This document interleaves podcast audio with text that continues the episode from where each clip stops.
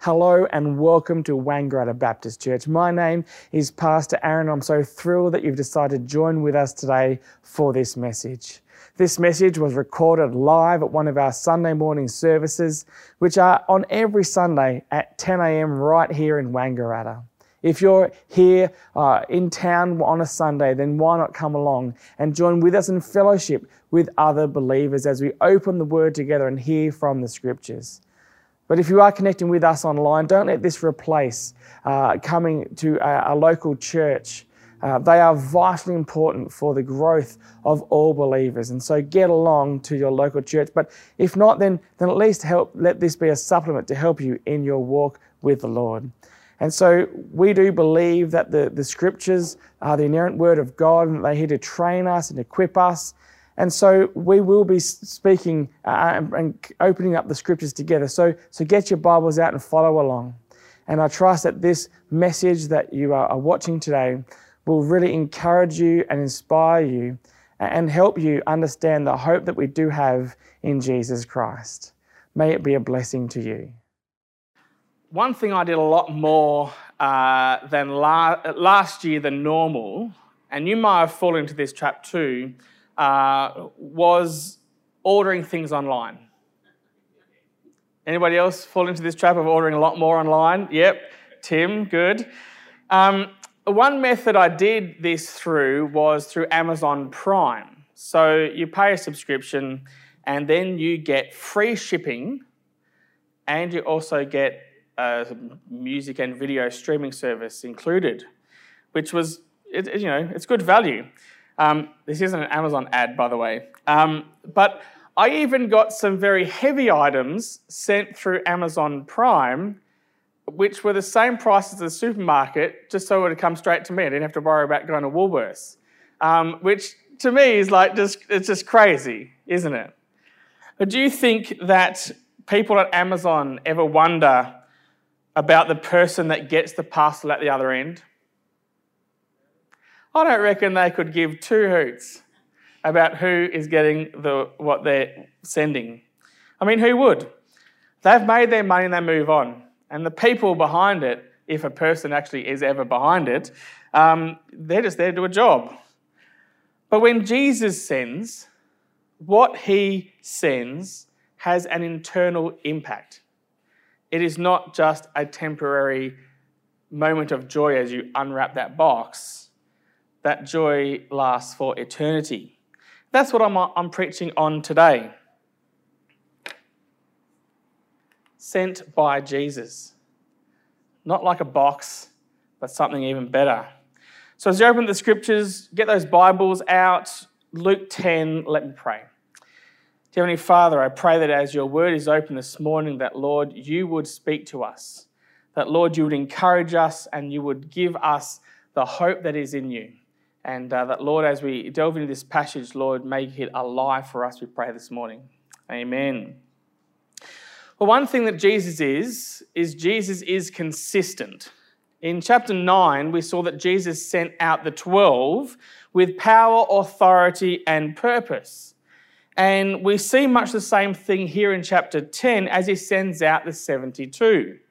He sends them in pairs to every town and place where Jesus was about to go, heralding the message of hope that is to come. And Jesus has been sending people to prepare the way for his message of hope since the beginning. Look at his words here in verse 2. And he said to them, the harvest is plentiful, but the laborers are few. Therefore, pray earnestly for uh, earnestly to the Lord of the harvest to send out laborers into his harvest. Go your way. The harvest is indeed plentiful. This fact has not changed, and it is particularly true here in Australia. The last census in records uh, that we did in 2016, that wonderful one that was online that no one could actually get online to do, if you remember that at the time, it said that 12 million Aussies, over 12 million Australians identify as Christians. Just over half the population, 52%. So, why aren't there 15,000 people in churches here in Wangaratta If those statistics were true in our town, then each church should average around a thousand people. There's about 15 or so churches. But we don't see churches of a thousand in our city, do we? Yet. That's because the harvest is plentiful. Those same statistics reveal that only 16% of our population actually attend church. A gap already exists in our nation of 36% between those who identify as a Christian and those who actually go to church. Or if you want to put numbers on it, 8.4 million Australians are affiliated with Christianity but don't go to church. In our context here in Wangaratta, using those statistics, around 15,000 people say that they are Christian, except only 4,640 averaged go to church. There are over 10,000 people in our very own town who identify as Christians yet don't go to church. The harvest is plentiful. In the next couple of years, we're expecting some 7,000 people to be moving in just down the road in new estates that are being built. 6,000 of those are people who need the hope of the gospel. The harvest is plentiful. But this passage also tells us that the workers are few. And this too has not changed. The workers are few. One big problem with Australia is that we are relatively wealthy. Australians are relatively wealthy compared to other nations. We've got really good public health system. We've got safe communities. We have a generous welfare system. We have great climate and life is easy. So the conclusion that most people come to is that they don't need God. They are comfortable, they are prosperous, so who needs God? This point was made clear to me a few years ago with a guy that came to our church in Adelaide. Eric was from Liberia, where the overwhelming majority of the nation are Christians. It was nearly 90% when we were speaking. He was saying that life was so hard, you had nothing else to do but rely on the Lord for your very existence. Yet when his people were able to migrate to Australia, hardly any of them continued in their faith because the government gave them all they needed. They were able to now live like kings comparatively. So who needs God? All of their needs were being met. They were able to afford cars, which was unthinkable in Liberia. That was their conclusion. And if the only measure you have of your need of God is food, clothing, housing, and, and stuff, all provided by wealth, then these people are blind to the spiritual realities. And so I believe are most Australians. The workers are few. The harvest is plenty. The, the workers are few. There are so many people to introduce to Jesus. Now, we're only a small congregation. How are we going to re- be able to reach the 25,000 people just in Wangaratta, let alone the rest of the Northeast, who need the hope of the gospel of Jesus if there's only 80 of us? Well, Jesus in this passage, he says two things. The first thing it says is to pray. Pray earnestly to the Lord of the harvest to send out laborers into his harvest. Now, I have been praying for 10 people to be saved, 10 new families, and 10 new young adults, and two of everything else by the end of 2022. That's our prayer plan as a church 10, 10, 10, 22. And you too can continue to pray for this and more. We need more laborers. We need more people to join our church so we can reach more people with the hope of the gospel. People reach people. It's a simple fact. With 7,000 people moving into new developments just down the road in the next couple of years, that means statistically that over a thousand church attending people will be looking for a church as they move into the area. Why can't this be their church? You know, even if just 20% of that number choose us, that's another 200 people. 200 people to be sent into the harvest with us. 200 people who need a place to belong, a warm, welcoming, and vibrant family. 200 people who can join us joyfully serving the Northeast. 200 people who can help us bring hope to the Northeast. We need to be praying earnestly to the Lord of the harvest to send out labourers into his harvest here in Wangaratta, and that they would find a great home base for ministry, be trained, equipped, and loved here. The second thing that Jesus says at the start of verse 3 is go your way, or go you way if you spell it really poorly, like I did on the screen. Go your way, behold, I'm sending you out, are the words of Jesus. The Greek here means to lead or to lead as one sent out. Jesus has been sending people out before him, giving them power, authority, and purpose. And here he tells his followers to go their way, lead the way. Jesus doesn't prescribe everything they are to do, he gives them opportunities to express their unique character and their giftings as they fulfill their mission, as they go out into the harvest. And so, for us today, I'm glad that we are given the same opportunity to use our unique gifts and shape as a church to fulfill the mission of Jesus in our context, to bring glory to God and the hope of the gospel to the Northeast. We don't have to look like every other church in Wangaratta. And isn't that great? Because I don't know if I would be able to survive in a high church cathedral style service very long. That doesn't do it for me.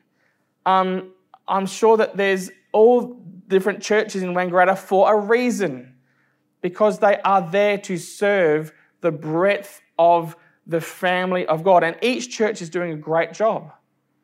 And so I'd encourage you know, you to, to say to people, come to church. And if they come with you and this isn't right for them, find somewhere and take them with you somewhere else, then come back. But, you know, there are churches in Wangaratta that might suit each person a bit differently, and that's okay.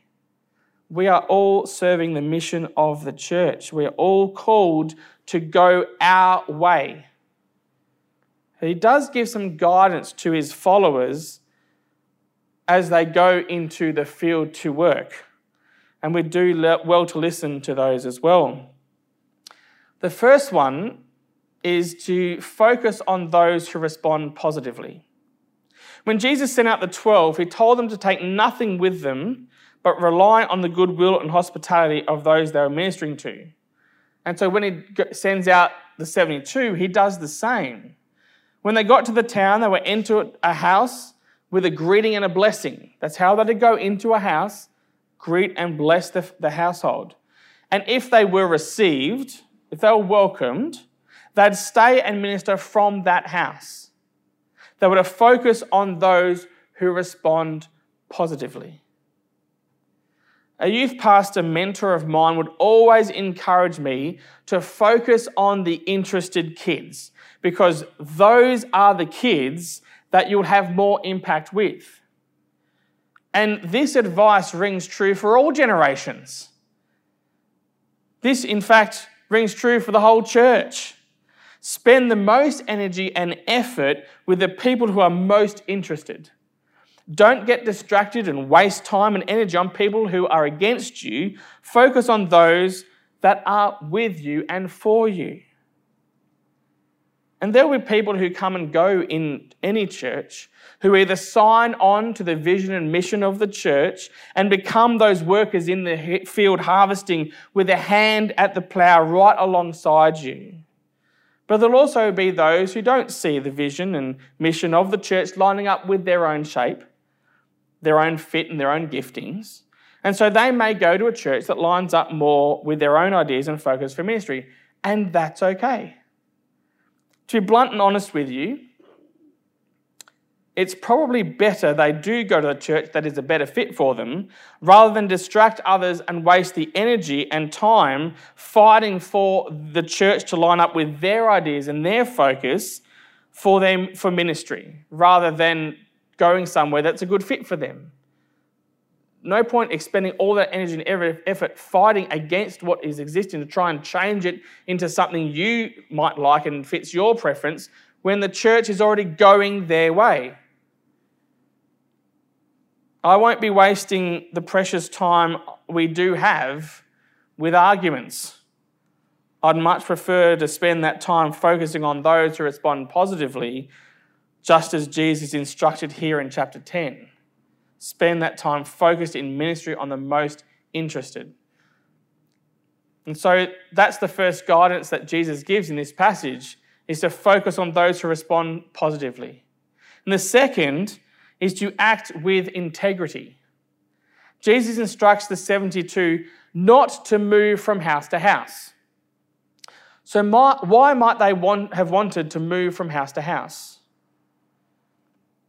Well, let's say that you go into a, a town and the only people that welcome you have a small, modest home. But after you start ministering in that town, the wealthy people see your success the honor and blessing coming to that host family that welcomed you, who were a nobody to them by comparison, well, it wouldn't be an act of integrity to seek better lodging and to upgrade to a more comfortable home. That, that wouldn't act with integrity. That would be seeking your own comfort above the ministry that you were there to do. And so the instruction is to act with integrity and gratitude for the home and for the people and the family that you first blessed and, and welcomed you in. Acting with integrity and gratitude is really important in ministry, isn't it? As we're dealing with people, no one likes a hypocrite. And so, integrity means we are who we say we are. We don't have airs and pretenses and anything else.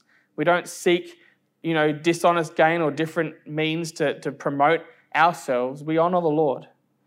So the first guidance in ministry that Jesus gives to focus on for the, is those who respond positively. The second is to act with integrity. And the third is to serve in your gifting. Jesus commanded the 72 to heal the sick in the villages that they were in.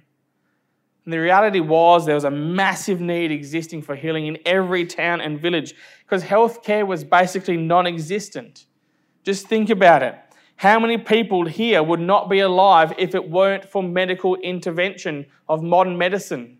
Raise your hand if you would not be alive today if it weren't for modern medicine.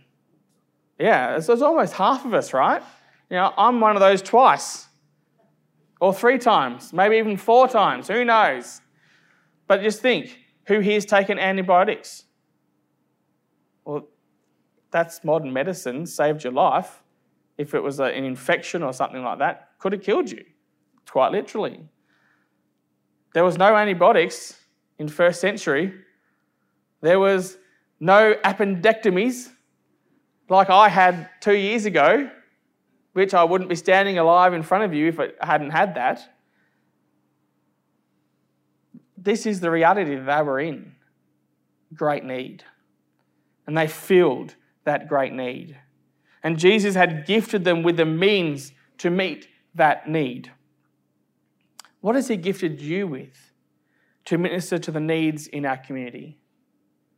What has God blessed you with for His glory and for our collective good? Serve in your gifting. Don't try and be someone else. Be you. Serve in your gifting as God has gifted and blessed you for His glory and for our good. So, the first guidance in ministry that Jesus gives is to focus on those who respond positively. The second is to act with integrity. The third is to serve in your gifting. And the fourth is to share the gospel. If you take your friend who doesn't fit here at this church to another church and they don't share the gospel, don't take them there. That's how important the gospel is, because otherwise it's just religion. And no one is saved by religion. You're saved by Jesus Christ Himself. And so Jesus asked them to say to the people that the kingdom of God has come near to you. The coming and future kingdom, which they were so eagerly awaiting, had come near to them through the Son of God and His followers. The great hope that we have is in this coming kingdom of God, where Jesus is on the throne, victorious over sin and death. And so we too should be active in proclaiming the coming kingdom of God, of God through sharing with people the person and work of Jesus Christ, our Lord and Savior. And so the guidance that, minist- that Jesus gives to ministry is to focus on those that are most interested, those who respond positively, to act with integrity, to serve in your gifting, and share the gospel. It's no good if you do all the other activity and ministry and everything and have thousands of people, but you never share the gospel. We are here as followers of Jesus to share Jesus.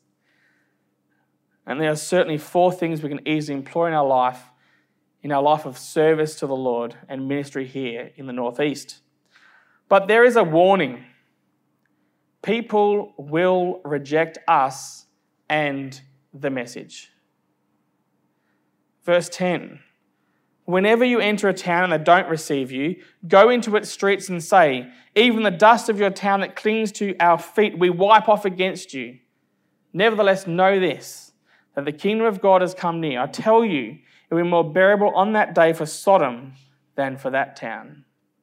The reality is that when we focus on those who respond positively, act with integrity, serve in our gifting, and share the gospel, there will be those who reject us and the message of hope that we have in Jesus Christ. But this shouldn't stop us from sharing the gospel or serving in our gifting or acting with integrity or focusing on those who respond positively. It should serve as motivation for us to continue in the mission that we've sent, been sent to accomplish. Because Jesus is the one who has sent us. You will be rejected. The gospel will be rejected. But don't stop. Carry on with vigor because you don't want to capitulate and be faithless. And there are consequences to rejecting Jesus. Look at verse 13. Woe to you, Chorazin! Woe to you, Bethsaida! For if the mighty works done in you had been done in Tyre and Sidon, they would have, been, they would have repented long ago, sitting in sackcloth and ashes but it will be more bearable in the judgment for Tyre and Sidon than for you. And you, Capernaum, will you be exalted to heaven? You shall be brought down to Hades. The one who hears you hears me, and the one who rejects you rejects me, and the one who rejects me rejects him who sent me. Basically, Jesus is saying that people, villages, towns and cities that reject him will go to hell. You can't get more specific, and you can't be given a clearer warning than that. The consequences of rejecting Jesus is that hell is your destiny. This sobering reality should inspire and spurn us on to make sure that this is not the reality to befall anyone we know. Jesus has sent us before him so that they might meet him and respond in saving faith to the hope of the gospel. He uses us to do that. And it's not God's desire that anyone should perish with hell as their destiny. He has given us the greatest hope of salvation from destruction in the person and work of Jesus Christ, his Son, for those who repent and believe. It's that simple. There is hope in Jesus. And that is what we are to bring with us. And that hope in Jesus brings about another fantastic blessing, and that is joy in our mission. There is great joy in serving the Lord. And so there's three types of joy that are here in these, these last verses. The first is our joy. Verse 17 the 72 returned with joy, saying, Lord, even the demons are subject to us in your name. When we accomplish the plans and purposes that God has for our lives to bring Him glory and to bring the hope of the gospel, it brings us great joy, just as these 72 had when they returned from their mission. They returned with joy as even the demons were subject before them in the name of Jesus they were able to exercise power, authority, and purpose. But just because we might be able to cast out demons or administer something in the Holy Spirit shouldn't be our primary source of joy. Verse 18, he said to them, I saw Satan fall like lightning from heaven. Behold, I have given you authority to tread on serpents and scorpions and over all the power of the enemy, and nothing shall hurt you. Nevertheless, do not rejoice in this, that the spirits are subject to you, but rejoice that your names are written in heaven. The greatest joy that we have comes from the sure knowledge that our names are written in heaven in the book of life. Our destiny is sealed in Christ that brings us great joy. And the second type of joy is others' joy. See, the 72 returned in joy because they had been successful in their mission. They had healed the sick, they had cast out demons, they had declared the kingdom of God, they had shared the gospel, the good news of Jesus. And so, in serving these people, they had bought the joy of healing. They had bought the joy of deliverance. They had bought the joy of the gospel to others. When we serve Jesus, there is joy for us knowing that our names are written in the book of life, but there is also the joy of bringing the hope of the gospel to others who can then also experience that same joy. And the third type of joy is God's joy. In that same hour, verse 21, he rejoiced in the Holy Spirit and said, I thank you, Father, Lord of heaven and earth, that you have hidden these things from the wise and understanding and revealed them to little children. Yes, Father, for such was your gracious will. All things have been handed over to me by my Father, and no one knows who the Son is except the Father, or who the Father is except the Son, and anyone to whom the Son chooses to reveal him. Then turning to the disciples, he said privately, Blessed are the eyes that see what you see. For I tell you that many prophets and kings desired to see what you see and did not see it, and to hear what you hear and did not hear it. This is a clear picture of the Trinity right here. Jesus rejoiced in the Holy Spirit and said, I thank you, Father, Lord of heaven and earth. It's a clear depiction of the Trinity. And God's joy is in his revelation to us by his grace that he may be known by us.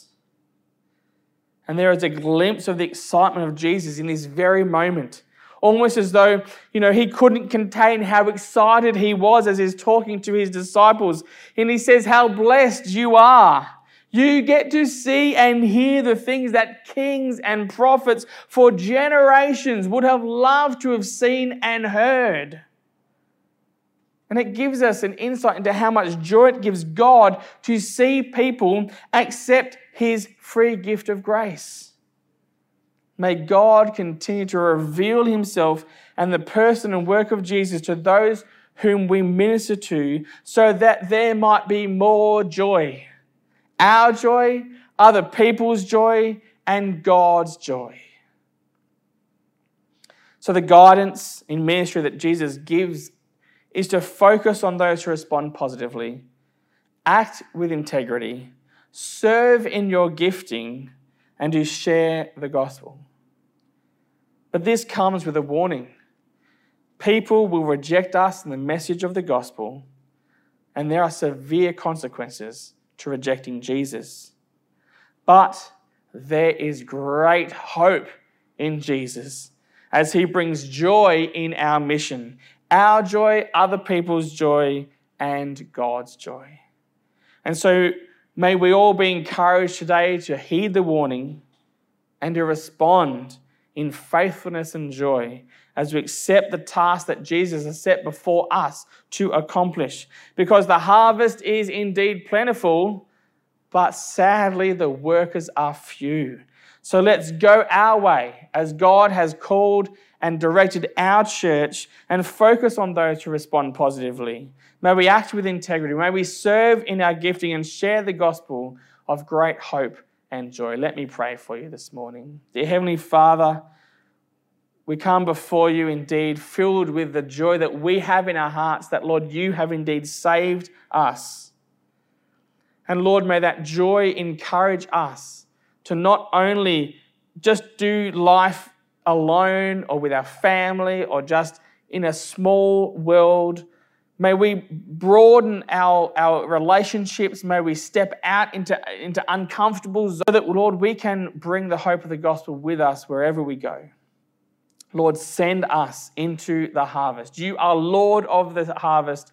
Lord, we ask you to send us laborers to come alongside us and to join with us as we do indeed serve this uh, community that you've placed us in and bring hope and joy. We pray this in the name of Jesus. Amen.